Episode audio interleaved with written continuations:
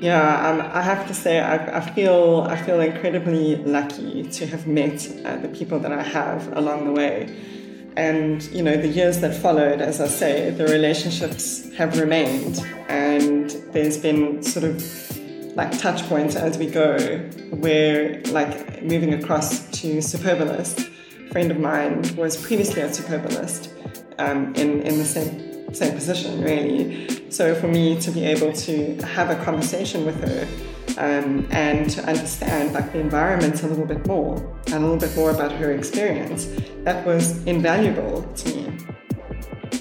Hey guys, welcome back to another episode. So as you know, Elsie and I, we are both UX designers. That's how we met, and that's what we are both currently still practicing.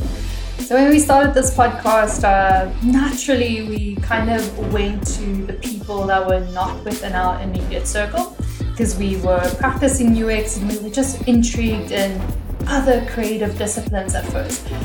And we've been looking for our first uh, UX related um, guest, and it's been such a difficult pick. And initially, I thought maybe it would be best to pick someone we know. But then I thought it would actually be really nice to hear and speak to someone we both don't know, but someone that's also had such an extensive background both in product and UX. So, as one does, I upskilled my LinkedIn stalking skills. which I've been very uh, good at at the moment. And um, I found Sarah. So, Sarah Aylmer is the product design lead at Superbalist. If you're in South Africa and you're listening, you know exactly which addictive platform I am talking about.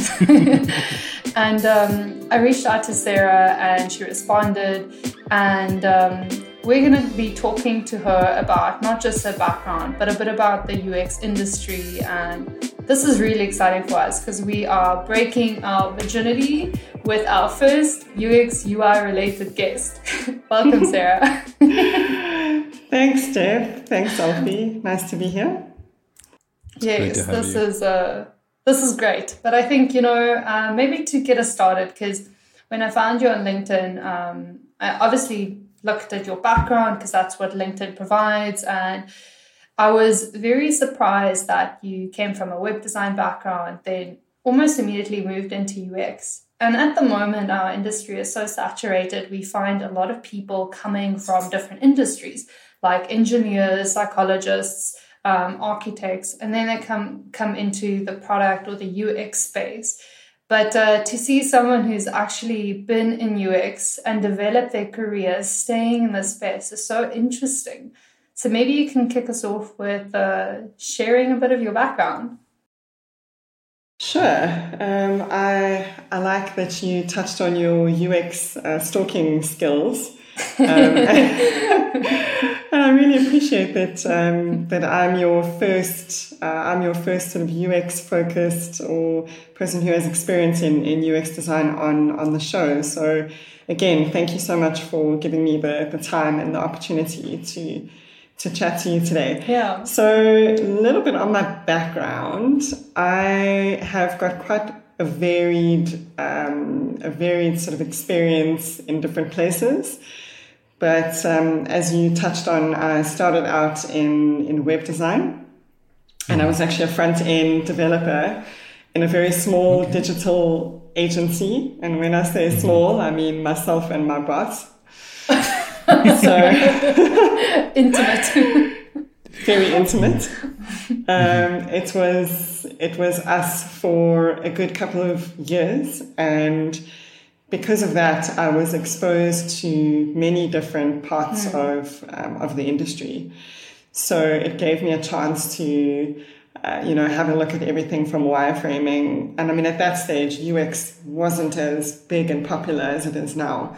Mm-hmm. Um, but it just gave me a chance, and he really acted as a mentor um, for me, and he played such a big role in my career. And I, I, stayed with him for about five and a half years initially, and we kind of grew from a small digital wow. agency doing front end design and development into something which was which was quite a bit bigger, and I would say probably between mm. ten and twenty people. But for us, that wow. was big. Wow. Yeah. Sure. And then moved across from there into advertising. Um, still, still doing the same kind of uh, same kind of thing. So a little bit of HTML development front end, and still the a lot of the UI design work and some of the wireframing. Um, and then I became a mom. And because I had my son uh, in 20, 2012, and the late nights were just not going to be uh, feasible for me anymore. Yeah. So I decided to um, to move into into the corporate space, and I actually Yeah. met um, my one of my other mentors in my career, who is Farai. Sure. And Hey. Farai approached me. hey, yeah, amazing. And he approached me to come across um, to Standard Bank.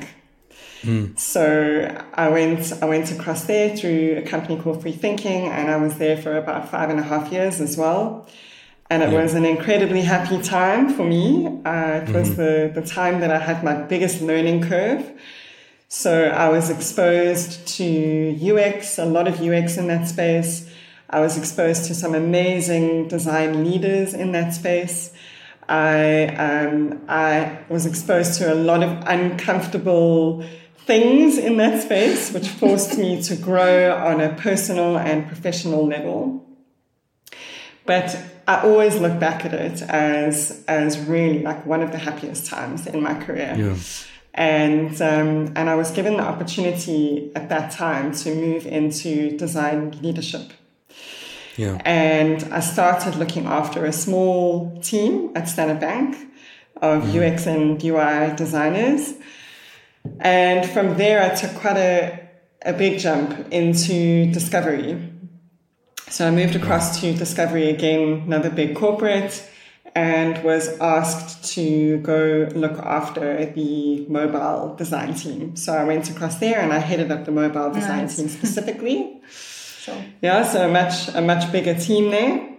And again, big learning curves. I learned a lot about um, the business in that environment. So that gave me a lot of good grounding um, with engaging with stakeholders, which I found to be quite um, quite fascinating and, and not necessarily something that I've been exposed to before. So, Sarah, I, I want to just pause this a, a minute there. We'll sort of get back to the journey, but there, there's sort of two things that I want to touch on. Um, and I think Steph, Steph's also thinking about, about one of them. Um, but the first one I want to touch on is a little bit more um, selfish. So, yesterday I was speaking to um, a lady who is, um, so she's working in a company.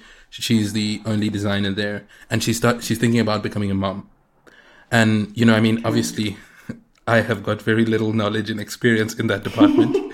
um, but, you know, there, there are probably a number of things that you considered when you were actually making that decision, kind of going from a smaller company. Because, I mean, from from two people to 10 people or even 20 is actually a massive difference you know when you're in a in a corporate or something like that and there are thousands of people it can seem like it's the same thing but dealing with one person versus dealing with you know 10 people is quite a big shift.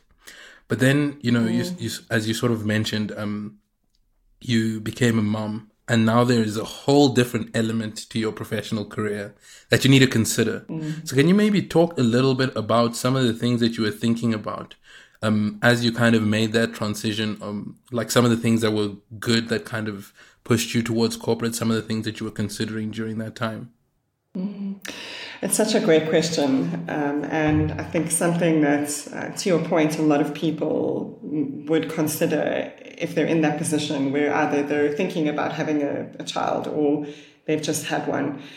It's it forced me to take a look at my current situation. So I had to have a look at my current sort of working situation and how just like take stock of, of what's important to me, number one. So what are my mm. priorities?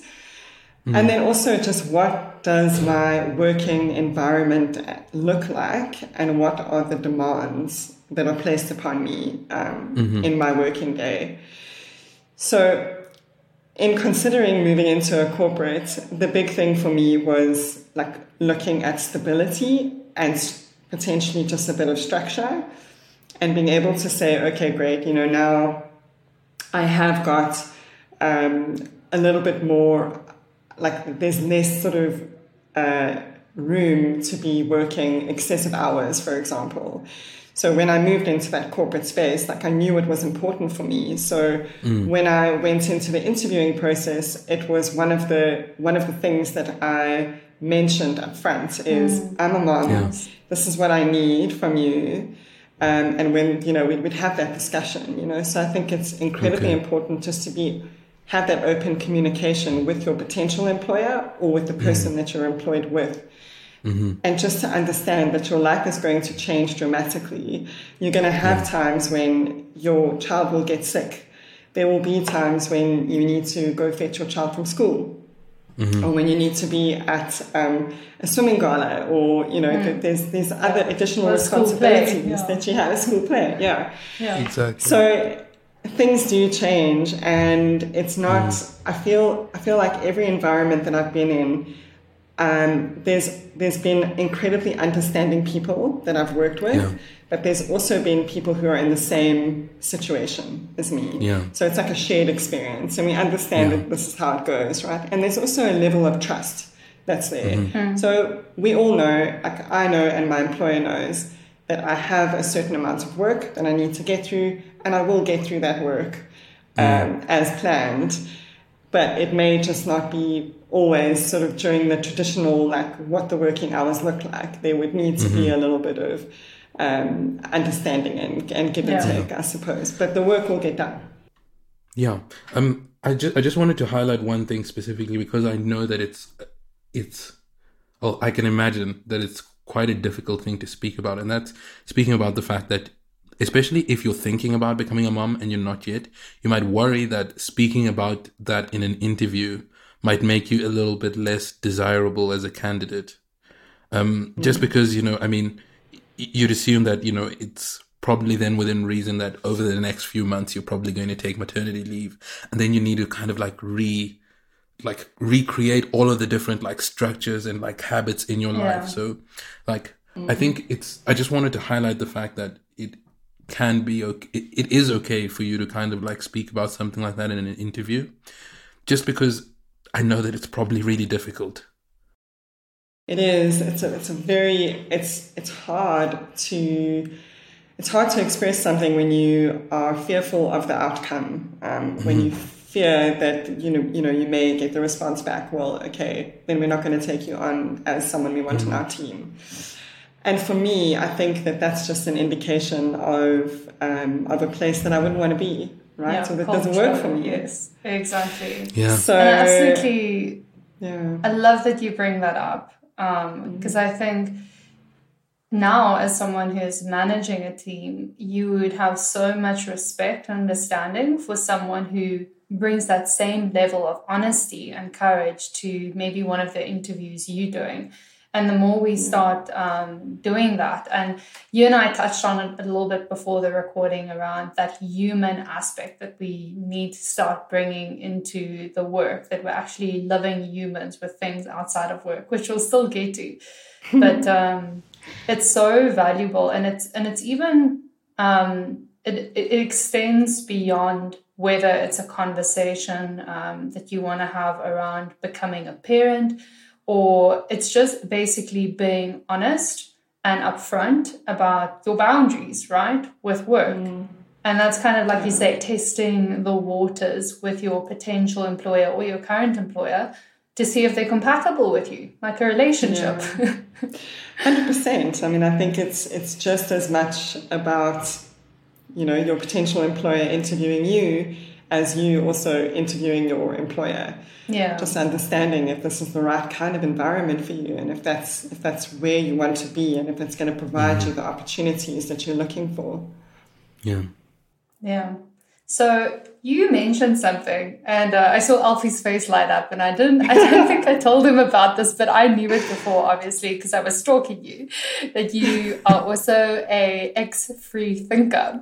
So for the people listening that don't know, Alfie and I actually met while both contracting through free thinking at Absa, mm-hmm. um, and I think there's just some shared experience. We we we kind of feel like we know you. We're close with you just because you. you are so a ex free thinker. Yeah. exactly. that was my whole time at Standard Bank, all five and a half years. Wow. Was Wow. with free That's thinking, yeah, Yeah. so wonderful. And the, and we were just saying as well, you know, the industry is just so small. It's amazing. Yeah. It is. Yeah. It is beautiful. So, um, you're telling us, you know, about kind of like the, the development of your journey after your time at Free Thinking. Um, you sort of moved to Discovery, where you're leading the mobile app effort, which is um, a valiant one. Um, but then, like you were Yeah. mentioning, that you kind of had a little bit of time. Then you started to use different skills. Like it's less about Mm-hmm. necessarily just you know shifting. I mean, you'd already shifted to a, a sort of a leadership role by that time, but now it co- becomes more about stakeholder management and like resourcing and structures and processes. Um, can you talk a little bit about some of that change, and then maybe we can kind of like go on with your journey? Yeah, sure. So one of the major um, one of the major shifts that I found when I moved to Discovery is that there, there wasn't much in place um, when I arrived there. So I had quite a big team that I was looking after, and that consisted of permanent staff members, but also contract um, contractors that were there. And um, we I came in and I had um, a head of design that I was working with, and he was looking after obviously both the web and the mobile space. And he's just again like such a phenomenal leader. He gave me so much, um, so much opportunity to make it what I wanted it to be. So he said to me, mm-hmm. "There isn't any, there's no structure in place here. There's there's barely any process in place here. You are free to make it to be what you want it to be." Hmm. Mm-hmm. And I so appreciated that. It was terrifying at the same time because because you know when someone gives you complete like free reign, you're thinking, oh, what can I, what am I going to do with this? Um, but I mean, he was it. It was the trust, the level of trust. Um, was so appreciated and it's amazing how a person responds like me how i would respond in a situation to him trusting me because then it just sort of it empowers me and i can take that trust and i can turn Yeah. it into something wonderful for the team Yeah. and being able to collaborate with him on it and just to be able to set in um, in motion some of the design practice work um, that was there with the app team um, and then we touched a little bit on the research um, side of things but not as much but it was mainly focused around around the UX and so mainly around the product design side of things at Discovery. So um, so yeah, I, again, as I say, with that stakeholder management, it's quite a, um, a challenging environment. You've got lots of different silos that exist at Discovery, so many different products rolled into one app, and the customer experiences that as one product. Whereas within Discovery, there are many different products that are structured in their own ways as businesses. Yeah. So for us, our, our biggest um, our biggest task or job was to bring together one experience for the discovery customer without sort of creating a disparate experience in the app. Yeah. And it yeah, was a big that's so interesting that you that you also mentioned that because that's obviously how a lot of big businesses work.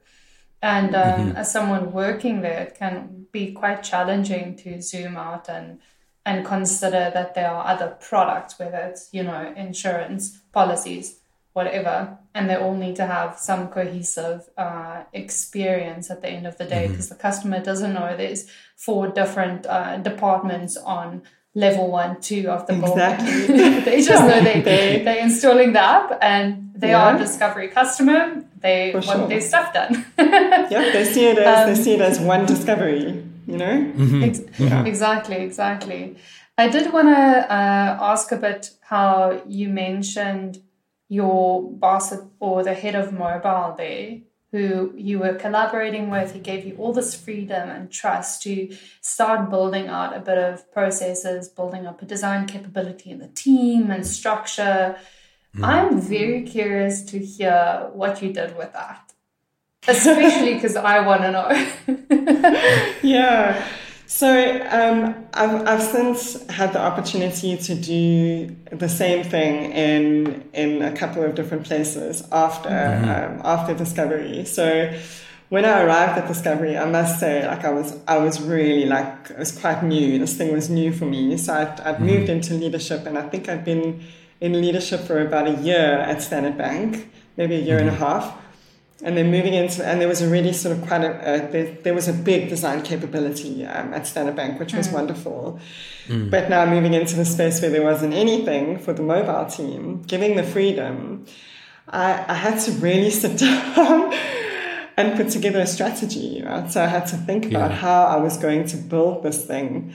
And it did, it became um, quite, it felt quite intimidating and quite overwhelming because Discovery is a very big organization and you think, you know, like I really don't want to mess this up, you know? Mm-hmm. And I mm-hmm. think that's where this sort of this, and we can maybe, well, sure we can touch on it, but this feeling of um, they're going to find me out, you know, this feeling of they're going to they're going to find out that I don't know what I'm doing any minute, mm-hmm. and I'm a fraud, you know. So this imposter syndrome um, mm-hmm. like creeps in there. And um, and I find that for me, what I learned is that the more that I spoke about what I didn't know, the easier mm. it became for me. So asking for help was like incredibly important when when I got into that situation. Mm-hmm. And I have um, a great network of design leaders that are in the industry, and I met them, most of them at Standard Bank actually and wow. we've we've stayed connected and we've stayed friends for a number of years. And I found it to be so um, so useful and helpful to be able to, and I still do today all the time, sure. but to lean on my network, right? So to actually we have like we had a group, a WhatsApp group, and we would just like pop questions into the chat, like when we needed to, when we felt like we weren't coping, or when there was something wow. that we wanted to find out about. And that was That's just so incredibly valuable. Yeah.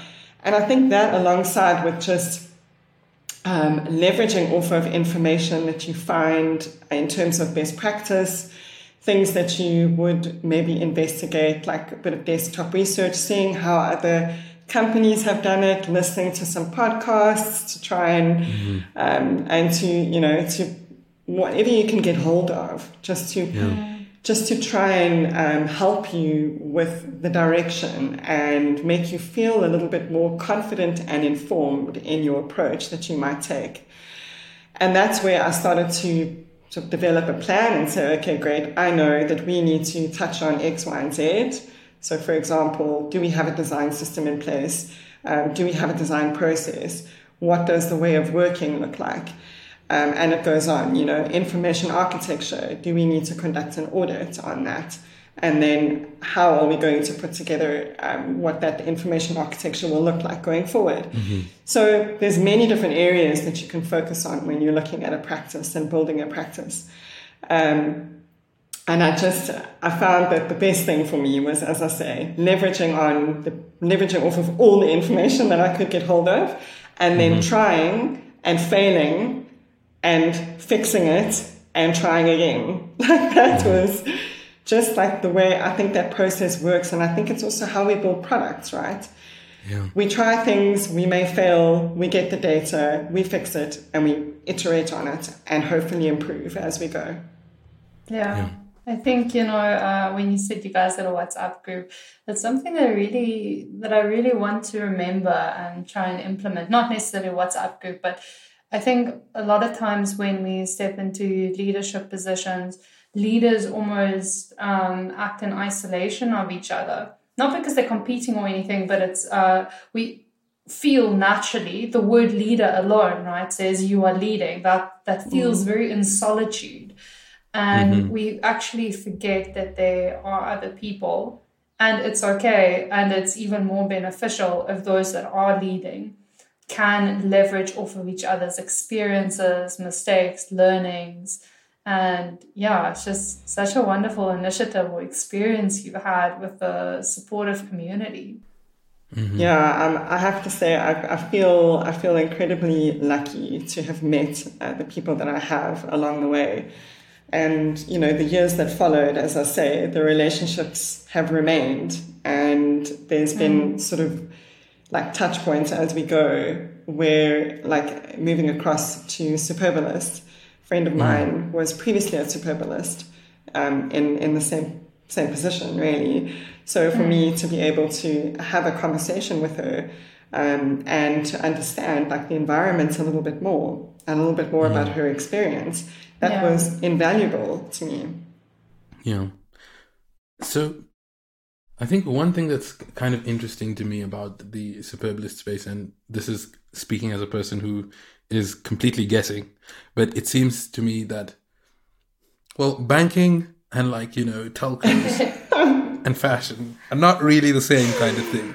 So it yeah. seems like you entered a completely new space. Like, is it is it as different as you might assume internally? Like, you know, is everyone all super fashionable and like, you, you know, I think when when you kind of think of a, a fashion like a, a, clothing company, like Devil Wears Prada kind of like comes into my mind a little bit. Like, how much of that is just dreams and how much of it is like actually similar to what your previous experiences were like?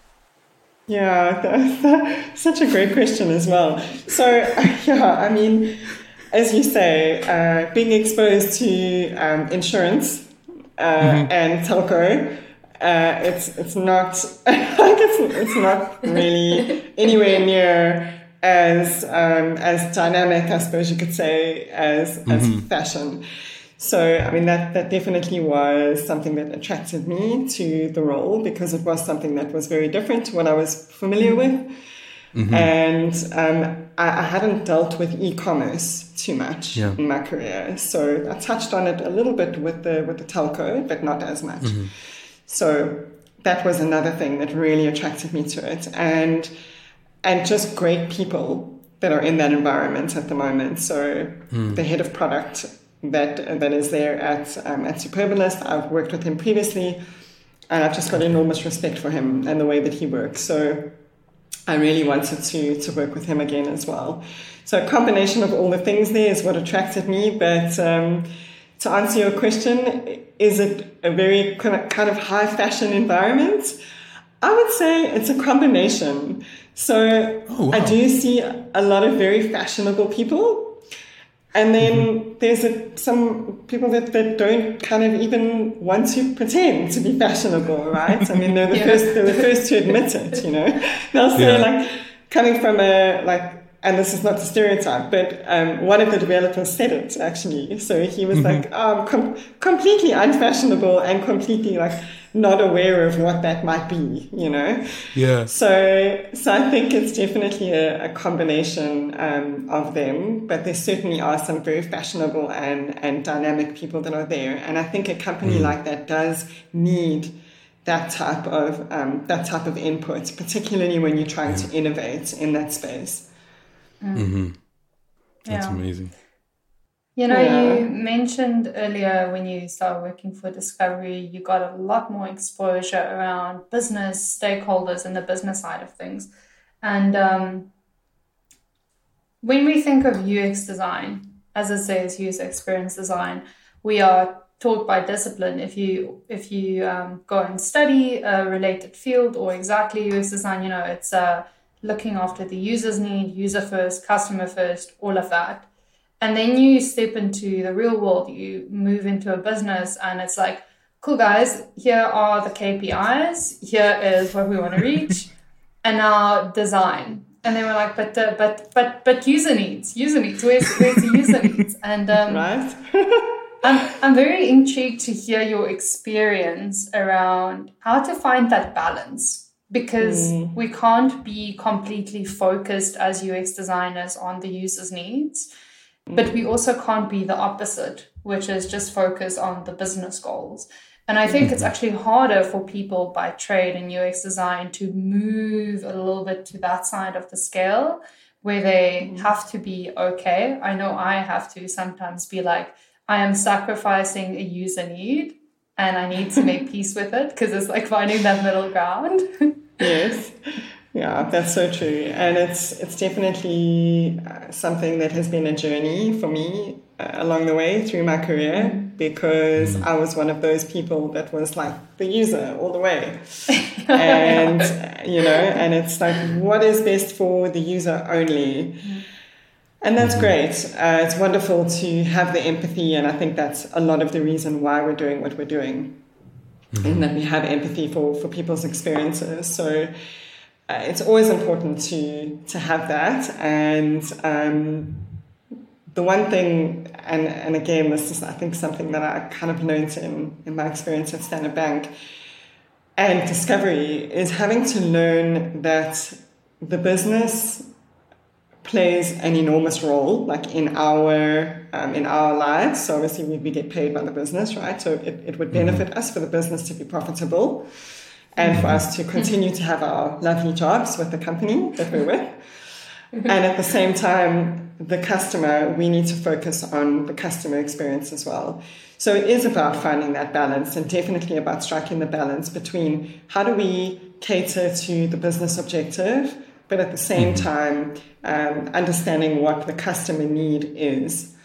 And it's not, you know, it's, it seems to be simple, um, as you say it like that, but it isn't always that simple. Yeah. And I find the important thing is to understand a little bit more about the business. It's important yeah. to understand a bit more about the business and about what their goals are and about how we can contribute to arriving at those goals. And then obviously also catering to what the problem areas may be on the product at the moment and how we can like bring and identify what some of those things might be, which could in turn actually contribute to a higher return of revenue for the business at the end of the day. So I mean, I think those two, there should be a very kind of fluid relationship between the two. It shouldn't be about okay, we're going to push back, we're going to push back all the time. There may be times mm-hmm. when you when you may need to do that, mm-hmm. but it should be sort of a mutually beneficial um, relationship but that comes with yeah. a lot of maturity in organizations has to have um, and and again that's a journey i think that a lot of companies um, undertake when they have a, a, team that is internal that is helping them with the ux and the ui mm-hmm. has there been a team that you've worked for where maybe the UX uh, capability or exposure to UX hasn't been that far matured or advanced that they actually willing to hear about the customer first experience. And how did you like cope with that? How did you fight the battle to stand up for the user and then kind of meet in the middle? Mm.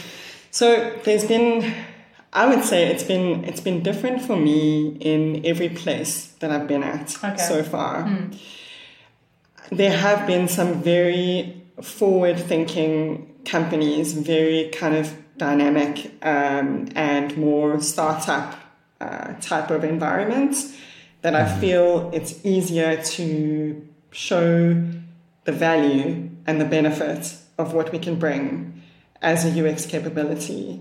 So it's almost like in seeing that, being a little bit kind of closer to um, to the people that make mm-hmm. the big choices, it becomes easier to to have this sort of mutually beneficial relationship because it's almost like it's it's more visible. The, the structure is more flat.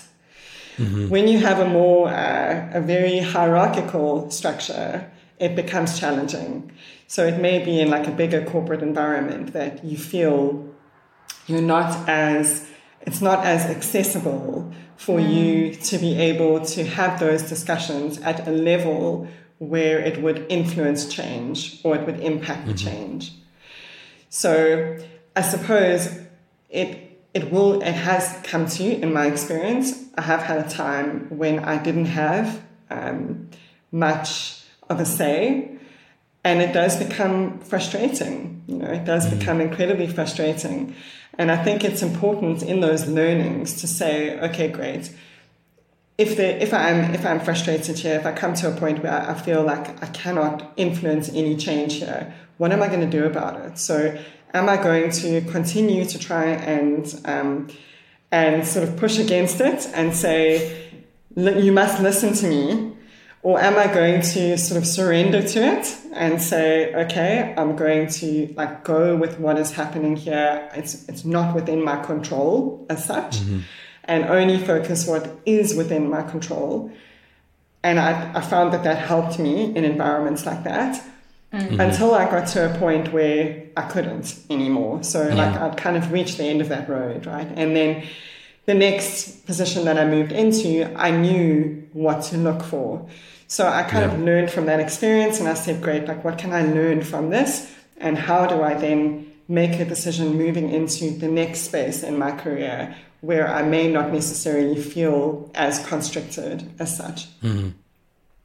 That's that's amazing, and I have to say, I think especially like during my time at the bank, um, so I'm a, I'm a very um, boisterous person. I like trying my like my different things. I like trying both trying things that are relevant and not relevant to my job. And so when I sort of feel a little bit constrained, I sort of like I can I can kind of relate to what you were mentioning from that perspective. And I think you you you are right. Sort of being able to, in a sense, surrender the things out of your control and focus on what is within your control is um Yeah. is a healthy thing to do just because always thinking about the things that are outside of your control eventually like just puts you in this dark place and you eventually get jaded. And even the things that are within your control you you started like half-ass it basically. Um, so i think it, it, Yeah. it is it is it is a good idea to kind of like focus on the things that you can control. Um, but one thing that I sort of wanted to to kind of like pivot on because I think especially in the creative space and creative disciplines of all sorts, um, when you're an individual contributor or a specialist of some kind, um, a lot of a, a lot of your value comes from what you're able to do, right? It Yeah. comes from your your capability and your skill set. But then once you start to step into this leadership role, a lot more of your value is realized through how you communicate. And one of the the the um, the really I guess pivotal ones is how you give feedback, because uh, you know when I think about some of the best you know managers or leaders that I've worked under, one of the things that sort of always stands out about them is that they're really good at giving very specific feedback, but then also at the same time not fixing the problem for you. They kind of still leave the the ability to solve your problem for yourself. So can you can you talk a little bit about how that that kind of like shift happened for you and um how you managed? Wow, great topic. So, I mean, this this touches like so much on on so many like aspects of design as a career. As you mentioned, like as an individual contributor, and and even just sitting within that, like I mentioned it earlier, the imposter syndrome side of things, and and not feeling like you're good enough, right? So. I speak from my own experience coming mm-hmm. coming at, through the industry as an individual contributor. I have had moments when I have been terrified to show my work. I have been scared of the rejection. I have been worried about the criticism, and I'm a perfectionist on top of all of that, which is a blessing and a curse, mainly a curse. But, but being a being a perfectionist, if you get great feedback and there's one little small piece of not so great feedback, Yeah. you tend to focus on that one small piece of not so great mm-hmm. feedback and you mm-hmm. take it upon yourself and define yourself by it. Like, Yeah. I am bad, I'm terrible, this isn't good enough, you know? Mm.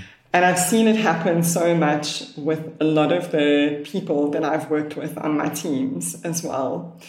So because I've had this experience in my life, um, I, I can only sort of take it from where I've come from and and try my best to help the people on my team to perhaps communicate or receive or give feedback in an effective manner. So by no means um, am I great at it. I don't don't pretend to be. I think that this is a uh, this is something that we have to work on throughout the mm-hmm. course of our careers and also just in our lives. It's a life mm-hmm. skill. You mm-hmm. know, it's not just about like in the work environment. It's also about how you conduct your relationships outside of work. But yeah, so I would say for myself, it was going from a space of how do I receive feedback from people in, in an mm-hmm. effective way and try to understand that this isn't a direct attack on, on myself it is something mm-hmm. that is meant to be helping me improve my work. And then being able to take the feedback, turn it into something constructive, and try again, right? Mm-hmm. And at the same time, it's also about giving feedback now to my team and also receiving feedback from them as well. I welcome that. Fe- I want that feedback. How can I be a better leader for the team? I want you to tell me um, how you feel I can improve and do better. So, so I feel that when giving feedback, it, it certainly is about the way that you are delivering it and the words that you're saying. Um, I don't know necessarily for me if there's a specific recipe, but I really like what you said about being quite specific about your feedback. And then also standing back and allowing someone to uh, to get that right themselves, to go out and to come up with a solution that sort of that answers that bit of feedback that you gave, which is hard because yeah. Because it's about and it's, specificity. and it's about letting go of control. It's also Yeah. going like, okay, you're gonna you got this, right? So you mm-hmm. trust you trust that your designer is clever enough and smart enough and they, they absolutely are. And they can go away and this is their journey and you can be there on their journey to help guide them. But it's about mm. also standing back and letting them do that. Yeah. Has there been a, a time where it's gone completely wrong? Where you've either given feedback and someone didn't receive it well, or maybe you didn't receive it well? Oh my gosh, definitely.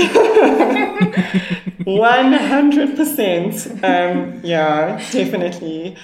I, I've had many moments where um, perhaps after a, a critique session or a feedback session that I've had, that I've sat down and, and thought, okay, I could have done better. Uh, I could have, I, I could have communicated more effectively, more specifically, more calmly, less controllingly. There are many things that, that could have been done better. But the great thing is, is that I can actually go back to that person Improve. and say, yeah.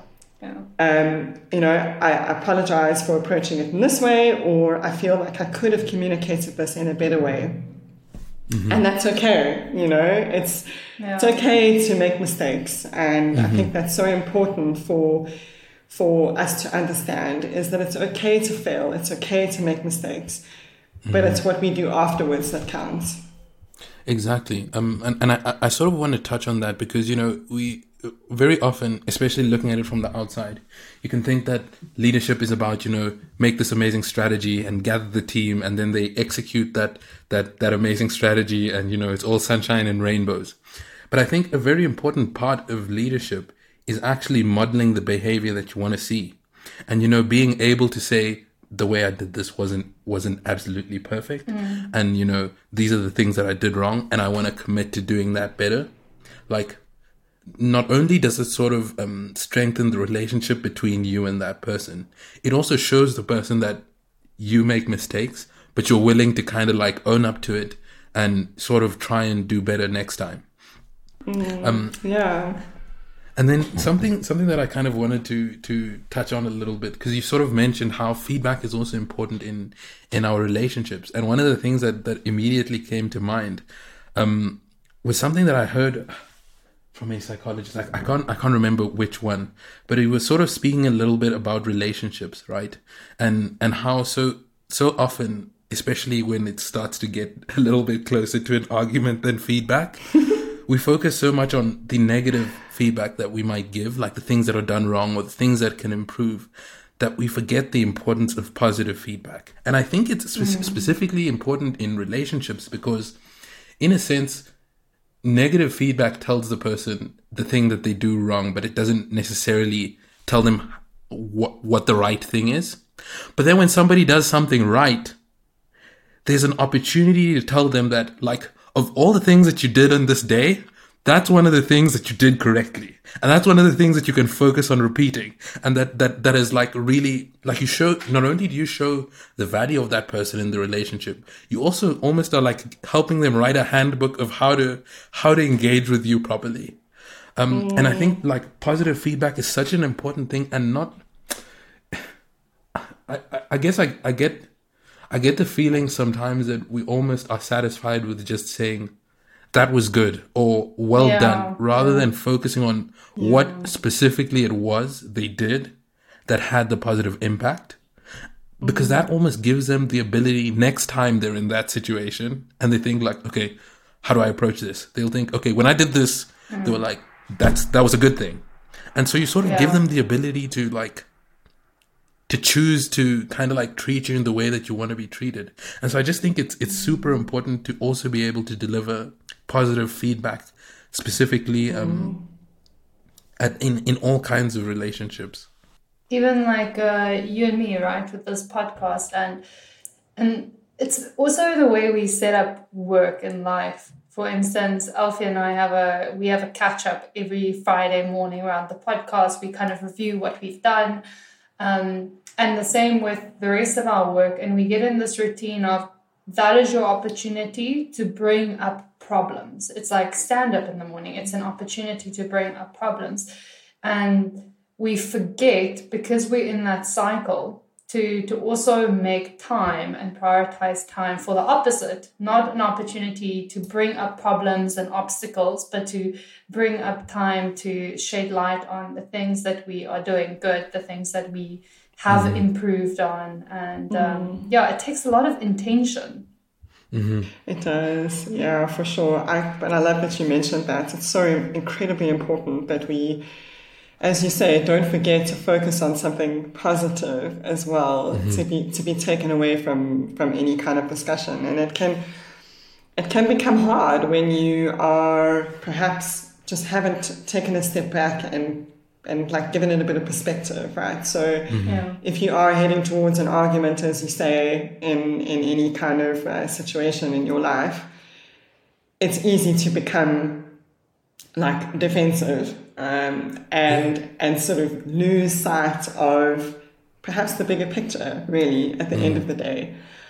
And I do think it's just so important, maybe just to. I, th- I think I read it. I read it the other day that if you're triggered and if there's a moment where you can feel that you're heading towards this sort of negative behavior that you may know about yourself, that you should take a break. yeah take a break. zone yeah Yeah. Take a break and walk away from it and come back. But make sure you come back, right? So make sure you come back to it and continue talking about it. But just to give yourself some perspective and to take a step back and say, okay, great, like maybe where, how can I approach this um, differently exactly or better? Yeah, yeah. It's like don't don't speak when you're in the red zone.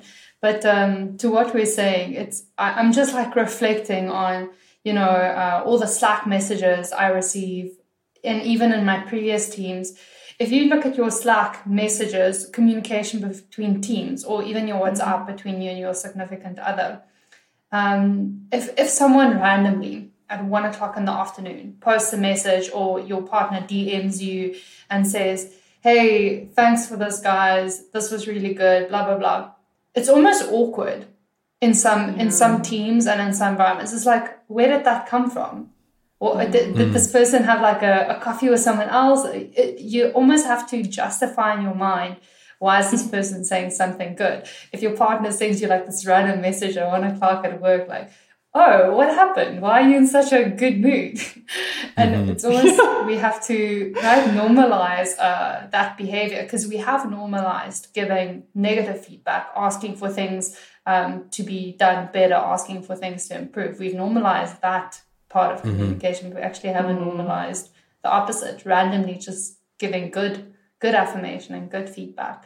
And that kind of brings me to um, a bit of a topic that I, I wanted to discuss with you um, that relates to being more human with the people we, we work with.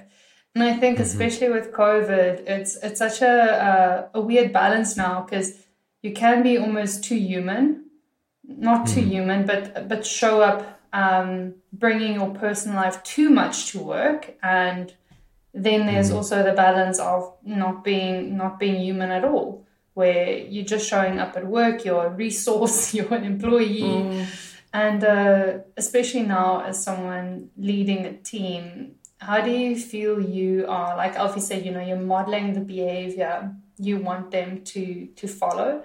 How do you feel you're doing that in the sense of giving your team the space and allowing them to also show up as humans and not design resources? Yeah so you're i think you're, you're spot on there with covid it it kind of changed it changed so much. It changed everything really um, mm. for the way that we work. So like, especially if I mean, a lot of people are going back to the office, but I don't think that uh, will ever really be the way that we were. Things have changed like fundamentally about the way that we work. I think forever. Yeah. Um, and and that's not a bad thing at all. I do, yeah, I, I do think that when it comes to things like working remotely, and if you have um, a team member, so it's it's funny because I've been in different places during the pandemic, and different mm. organizations have handled it differently. So they've said there are some people that are like mandatory, your camera has to be on, and then there are others that say it's okay. Like it's chill. If if you don't want to put your camera on, it's completely up to you. Mm. So I feel I do feel that it is great to have your camera on um, because it does sort of improve uh, and uh, I think it what did I hear the other day someone mentioned it creates texture. So mm. it actually just allows you to yeah, so it allows you to look at someone and see their facial expression at least mm. when you're having a discussion or yeah. when you're presenting something. Mm. Because again, if I'm just looking at a screen full of avatars, yeah, then then I, I don't know. You know, I'm sort of going, okay, it's very quiet and everyone's on mute and and there's no mm. engagement and it's completely different to the way that we used to um, perhaps give a presentation where we would stand up in front of people and you would mm. have this sort of like, mm, like someone's nodding and, and acknowledging what you're saying and smiling at you. And there's definitely that connection that happens when you're in person, which mm. doesn't happen um, when you're online. So I, I work remotely because Superbalist is based in Cape Town and I'm in Joburg. So that for me has created a completely different dynamic. But I've come from a company which was international. So I was familiar with um, engaging with my team completely in a different country. Mm. But I, I, have to say that it, it didn't feel that way. Um, it doesn't feel that way now. I, I don't feel as much sort of distance. Like, barring the fact that I can't go uh, get in my car and drive to the office, um, yeah. I do I do still feel incredibly connected to my team, mm-hmm. and I think that's also just. I don't know. Maybe it's a chemistry thing. Maybe it's a, you know, some teams just have great chemistry together. People work really well together. I think it's good to be to be communicating in an effective manner, to be able to see a person. So mm. yeah, I think all of these things taken into account, like it does help um, improve that kind of thing. Yeah, that's so true. Um, and it's actually it's so funny as you're sort of speaking, and probably because we were talking about giving feedback just now. I just realized that turning off your camera, in a sense, is depriving the person that's speaking of feedback because that's actually exactly. what it is when you're speaking. Because like yeah. the, the smiles, the head nods, or if if you see people exactly. are like nodding off to sleep, like that's feedback. It's just not verbal. And sure. especially when you're yeah. presenting, like that for me is one of the hardest things. Oof. Trying to do yeah. a presentation mm. and nobody's camera is on. It's like, you know, you try to tell a joke and it's quiet. And meantime, there might be somebody laughing on the other side but you're just like, okay, clearly I'm not that funny, and you try to go, you kind of try to try to go ahead, and then as the person on the other side, you're like, do I turn my mic on to laugh? that for a moment a to bit, laugh. Yeah, yeah. mm, it seems a little and bit strange. Funny, yeah. So there's also this additional element um, from a from a um, like a UX or a user interface point of view with the tool that mm. you're using Where I find in teams, they've got these emojis where, you know, people are like doing the thing and you can at least see expressions. Yes. But um, like with Google Meet, for example, you can't do that. So if someone Yeah. doesn't have their camera on, there's no, like you just, as you say, you're almost like deprived of feedback in a way. It's an additional way of giving someone feedback, positive feedback, Yeah. or any And I feedback. you know, it, it actually relates back to the first thing we discussed, which is when you were um, telling us how you approached um, having conversations to an employer about becoming a parent and making it quite clear what your boundaries are, being human, like I might have to run uh, during work to, you know, quickly go to school and come back.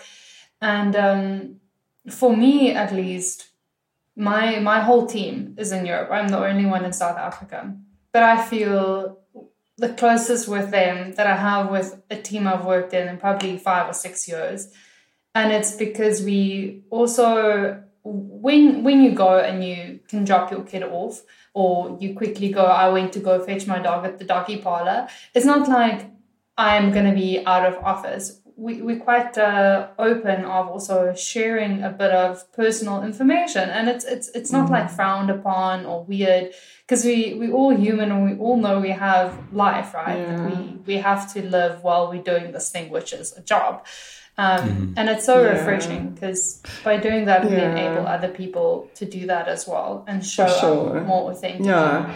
Sorry, Steph, I actually moved away from your original question on the other one, but but I think you spot on there. I just like I just squirreled into something else. But um, but you're right. I think it's incredibly important to uh, to show up in a way that is authentic. So you know, you're bringing your whole self to work. I don't think that it should be an, a case of I need to come to work and be a robot. Like nothing's ever going to Yeah. impact me. I'm not going to get sick. I'm not going to have these things in my life that I need to um, attend to. I'm not going to have a personality and show you a little bit about who I am and what's what's important to me and what matters to me. So I think it is really, really important to be able to express yourself um, and and create those relationships that you have with the people on your team. And I suppose that speaks to a bit of the chemistry there that you may have. That like great, like you start to form bonds with people that you work with because you're with them for so much time in your day. So um, very important that, that you can um, connect with the people on your team. Yeah. I mean, I, s- I- the, the opposite end of things would be sort of sitting talking about personal things all day, which which Yeah. I think would be counterproductive as well. But um, but again, I think there is there's definitely room to be to be bringing yourself to work. Yeah. Like you're, we're all human. It's like you said, right? As, as long as you, you get the job done, then Yeah. the rest doesn't really matter. So if you're joining a call while you're on a walk around the park, that's Mm. fine because it's, it's a call. And if you still get your work done, that's okay. Exactly. So true. Yeah. I've actually had one of my uh, team members um, dial in on a call um, while cycling, and, he, No. and, I, and, I, and I loved that he didn't even turn his camera off, and he was actually he wasn't even cycling; he was cycling back from getting a COVID test, and he was joining the call saying, "Sorry guys, I just quickly had to get a COVID test." Phone like in the stand in the bike, cycling across the road, and he left his camera on, and I just loved that. It wasn't in a sense you can think maybe it's distracting but um but again i just love that uh people can be or start to feel comfortable with each other to to do that um yeah. Yeah, and as you say, I think it's just the the way that things have changed for us, um, and the way that we can adapt to to the environments that we're in, and to the very very difficult challenges that have been thrown at us over the past couple of years, um, as as humans, and in the pandemic, you know. So, so yeah, being able to get onto a bike and, and cycle. I mean, I had. Um, I, I was telling my team earlier, I, I, I was working with someone at Discovery whose wife was in labor and he was on a Teams call to me. well, Well, his wife is in labor, and, and eventually, like I said to him, look, I really appreciate the fact that you're on this call, but please go be with your wife. and I think like boundary, Mm-hmm. like there's a boundary mm-hmm. there, you know. Yeah. But I think Oh, I think that's the the strange thing about this idea of sort of showing up as your as your whole self is like it's not re- it's not about one occasion.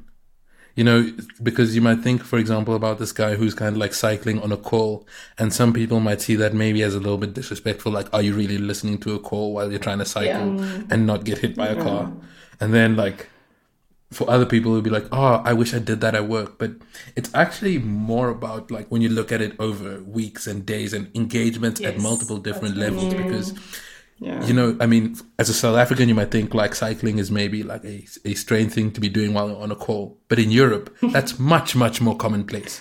Like people Yeah, cycle It's like a lot more. car. like being in your car, exactly. It's Exactly. So true. Um, and, Yeah. and so it, it's sort of, it's more about this thing of like, what, how do we engage over weeks and months and like over multiple different occasions rather than how is this person showing up today? And I think when we can sort of take that step back and look at a person over like, you know, multiple different engagements, then we can kind of see that sometimes life throws you a curveball and you sort of just need to adapt. You have Um, to deal with it. Yeah, it's that element love of trust, right, that we spoke about earlier. I really Yeah, so I mean, if you you- that, yeah. If you build the trust with the with the people that that you work with, then yeah, you know, maybe you can go for a cycle and, and be in a meeting. Yeah, no, it is. Yeah. All right. Well, I think we almost at the, the closing part of the episode. Um, I do want to quickly ask you one last question, and uh, it's actually to the advantage for one of my friends. and so I have a friend, a very close friend, and she's uh, coming from an engineering background. She just did a one year course in UX. And um, I think, especially for her and a lot of other similar people who don't have a full educational experience from UX and they're stepping into the space, she has even more inflated imposter syndrome. And she almost doesn't feel adequate to try and apply for jobs or um, how she speaks about her engineering background in an interview when she's trying to sell herself as a UX designer. And I thought maybe as someone who also hires and has hired in the past, uh, you can maybe shed some light on if you've had candidates you've looked at or people that you've interviewed who maybe haven't had a conventional background and your opinion on that and uh, maybe some advice for, for her coming from engineering background very brief um, course in ux but very self-learning and enthusiastic to like start that journey. Yeah. So I feel if, if I look at just some examples of, of myself um, in my career and when I've been interviewed, I was I was given the opportunity, right? So I, I may not have had um, any experience at all uh, in in a certain aspect of, of my career, but I was given I was given the opportunity by a person. Yeah. But I do think that there is an element of being able to identify something there. So, as you mentioned, like she's obviously got the, the passion and she's got the drive and she is willing to learn and she's perhaps got this growth mindset where she is sort of open to wanting to um, to better herself in her career. At the same time, being kind of very honest about where she's come from and her background. I feel that the different disciplines, like development, or if, if you're looking at like a physical product design background or whatever, Yeah. industrial design, there may be people that come from different fields that want to transition across into product design. And I think that there are elements or common threads that sit across many of those um, careers that can be pulled into our industry that will be very beneficial. At the end of the day, we're solving problems, right?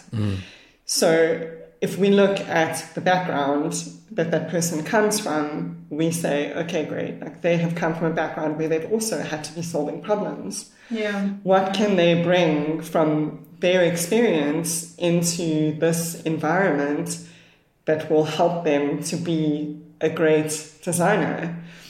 And I, some of the best designers that I've met have come from unconventional backgrounds. They haven't had this sort of traditional learning. I've come through the years and years and studied this and and you know got to the place where I am now.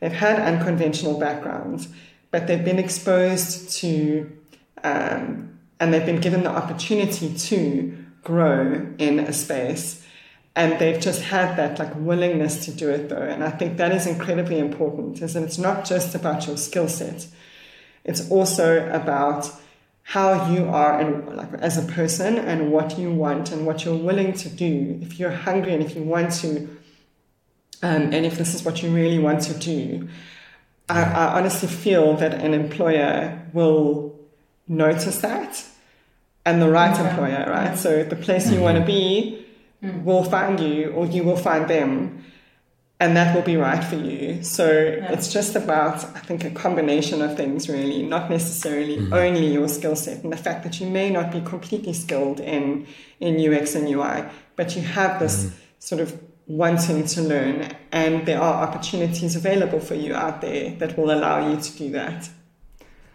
That's amazing. Um, Sarah, I have to say this has been an amazing, amazing episode. I think, regardless of where, like, um, where our audience is in their career, I think anybody, in this space has somebody uh, has something to take out of this conversation. From the people who are thinking about becoming moms, to the people who are transitioning into leadership, to um, some of the people who maybe are considering UX as a possible um, future um, pivot in their career. I have to say thank you very much for kind of like being willing to share your story and being willing to be open about you know the areas where you excel and the areas where you've struggled. I think it's been it's been really amazing chatting to you. Absolutely. Uh, yeah, thank you so much. I really, as I said um, when I when we started, I just really appreciate having the platform, having the ability to come and share my experience. And yeah, it was just so lovely to spend some time with you. Amazing. Indeed. Um, before before we do we do sign off. I, I don't know um how how you are on social media and all of that, but if people do want to hear a little bit about what you're working on, maybe some of the thoughts you have, where would you suggest that they sort of find or follow you? So I would say the, the best place to find me would be LinkedIn. So if they if they would like to sort of connect with me, please, I'd, I'd love to connect. I am on LinkedIn, as I say, Sarah Aylmer. We could, I don't know if Google wants to see spelling and whatnot, but, but that's where the best place would be to connect with me. Amazing. Nice. And we'll put that uh, link in anyway, we'll tag you in the announcement post so people can just click on it from our post to go connect with you if they need to. Amazing. Thank you. Perfect. And to everybody listening, thank you very much and enjoy what's left of your day. Cheers, guys. See you soon. Bye.